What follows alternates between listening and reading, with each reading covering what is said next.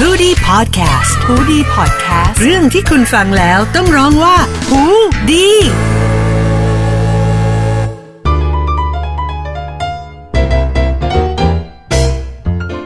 รายการนี้เป็นรายการทั่วไป แต่ก่อนฟังอย่าลืมยกมือไหว้สามทีนะคะ สวัสดีค่ะ มาเจอกันเป็นครั้งแรกนะคะ กับรายการสาธุ99 รายการที่จะพาเพื่อนๆนะคะ ไปส่องความเชื่อสำรวจแรงศรัทธาที่รวบรวมมาจากชาวเน็ตสายมู เทรนด์ไหนกำลังมาไอเทมสายมูอันไหน ต้องมี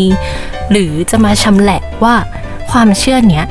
มันควรเชื่อจริงหรือเปล่าก็มาติดตามกันได้นะคะ กับออมนะคะ content creator เฉพาะกิจสำหรับรายการนี้ค่ะ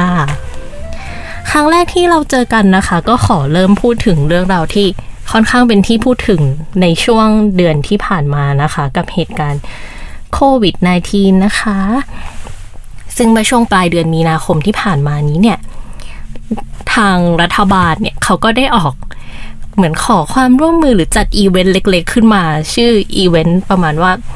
ขอเชิญชวนให้วัดทั้งหลายเนี่ยในกรทม ช่วยกันมาสวดมนต์บทรัตนสูตรนะคะ เพื่อปัดเป่าภัยพิบัติโรคร้าย ซึ่งก็รวมไปถึงโควิด -19 ด้วย เพื่อเป็นการแบบสร้างขวัญกำลังใจนะคะ ให้พุทธศาสนิกชนทุกคนนะคะ อันนี้ก็เกิดกระแสนะคะผู้วิพากษ์วิจารณ์ในหมู่ชาวเน็ตนะคะ ค่อนข้างหนาหูว่าในเหตุการณ์แบบนี้เนี่ย เรายังควรจะต้องแบบสวดมนต์กันอยู่หรือเปล่านะคะ รวมไปถึง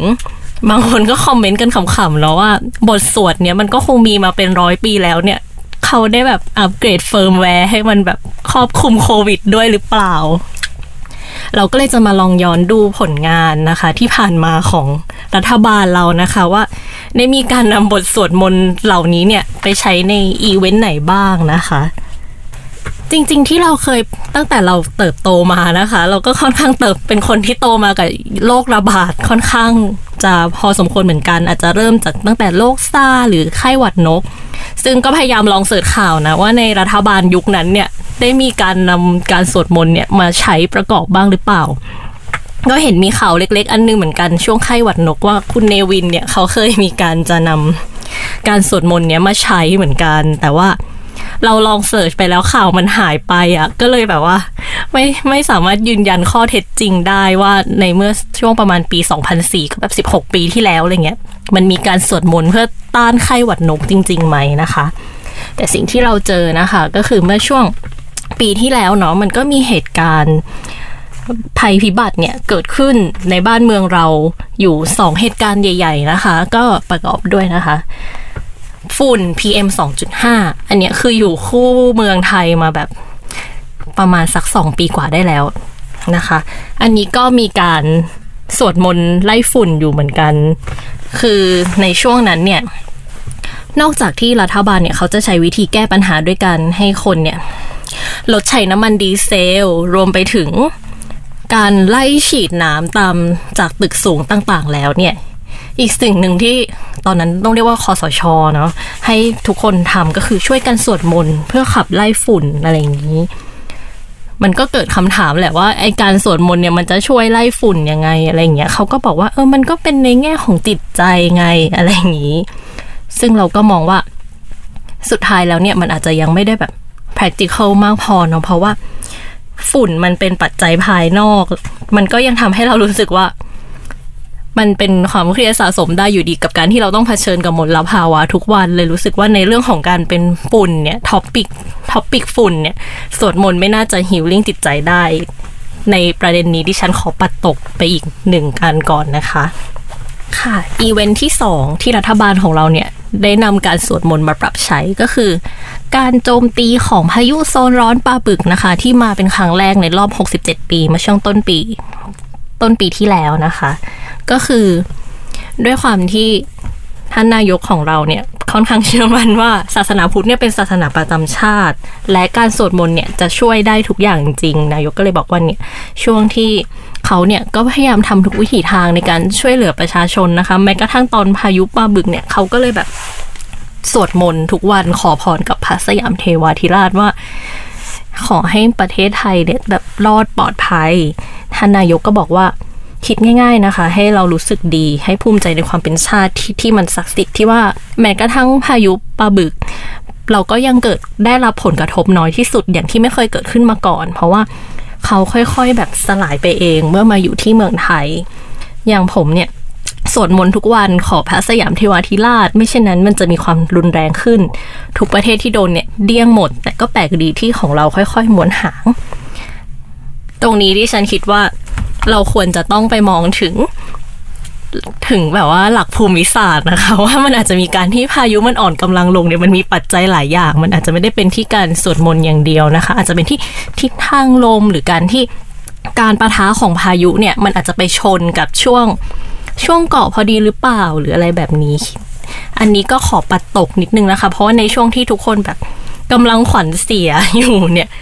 มันอธิษฐานเนี่ยมันก็ช่วยได้ส่วนหนึ่งแต่ว่าอยากให้เขาเนี่ยรัฐบาลเนี่ยลองโบในเรื่องของมาตรการเนี่ยให้มากกว่านี้นะคะ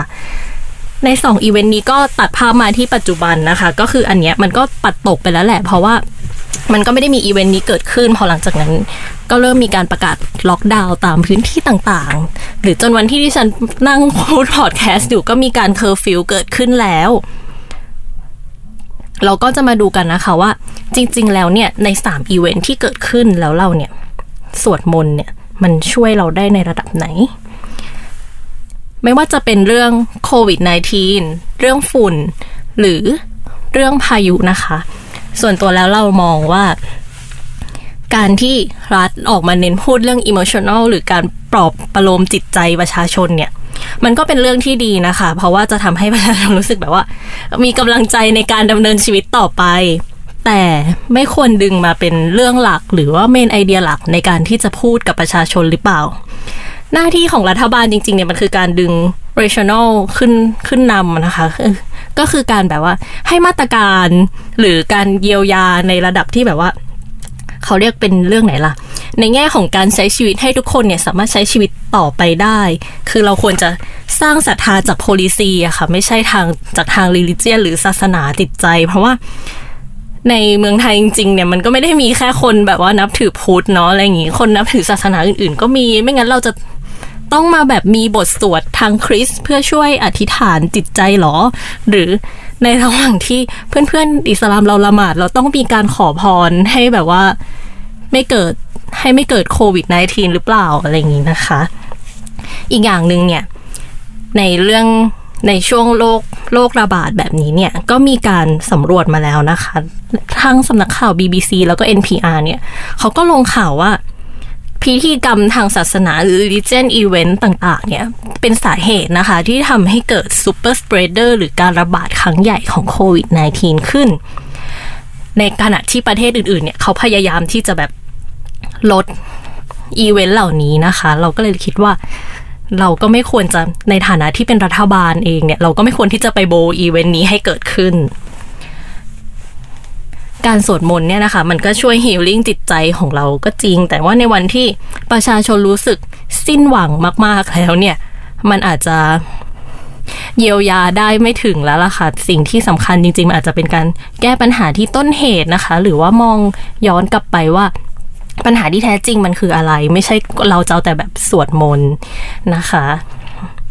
การอธิษฐานเนี่ยนะคะ ก็เหมือนเป็นส่วนหนึ่งที่ช่วยให้ชีวิตของเราเนี่ย มัน เหมือนสร้างความมั่นใจในการใช้ชีวิต แต่ว่าเราไม่ควรที่จะดึงมันเนี่ยขึ้นมาเป็นเป็นหลักในการดำเนินชีวิตมากขนาดนั้นนะคะ เพราะว่าถ้าเราอธิษฐานเราไม่เราไม่ได้แก้ปัญหาให้ตรงจุดเนี่ยสุดท้ายแล้วเนี่ย มันก็อาจจะกลับไปเป็นเหมือนเดิม แต่ก็เห็นนะว่าทางแบบศาสนาเองเนี่ยก็มีความพยายามที่จะช่วยชาวบ้านอยู่ ไม่ว่าจะเป็นการแบบว่า ทำหน้ากากอนามัยกันโควิด แล้วก็มียันอะไรเงี้ยคือเราก็เข้าใจว่าโดยพื้นฐานแล้วเนี่ย เราก็ยังต้องมีแบบคนเราก็ยังต้องมีความเชื่อมีอะไรอย่างนี้ ให้ผูกติดอยู่ด้วย อันนี้ก็ถือเป็นเรื่องที่ดีนะคะ ที่ทางศาสนาต่างๆ ออกมาทำทำอีกทำแบบว่าเขาเรียกอะไรเมอร์ชันดิสเหล่านี้ให้กับศาสนิกชนต่างๆนะคะ ก็อาจจะดีในเรื่องของแบบจิตใจเนาะ ก็จบกันไปแล้วนะคะสำหรับ EP แรกของสาธุ 99 ในตอนอธิษฐานเอาเดอร์ ตอนนี้เพื่อนๆกำลังอธิษฐานเรื่องอะไรกันอยู่ อธิษฐานให้โควิดหายไป หรืออธิษฐานให้อะไรที่มันแย่กว่าโควิดเลวร้ายกว่าโควิดหายไป ก็มาแชร์กันได้ที่ Facebook นะคะ หรือ Twitter ของเรา Fuji Podcast นะคะ ก็อย่าลืมมาเจอกับสาธุ 99 แล้วก็ออมนะคะ ได้ทุกวันอาทิตย์ที่ 1 และ 3 ของเดือนนะคะ ทาง Fuji Podcast ค่ะ แต่ว่าก่อนไปอย่าลืมสิ่งสำคัญของพวกเรานะคะ อย่าลืมยกมือไหว้3ครั้งค่ะ แล้วเจอกันใหม่ค่ะ สวัสดีค่ะ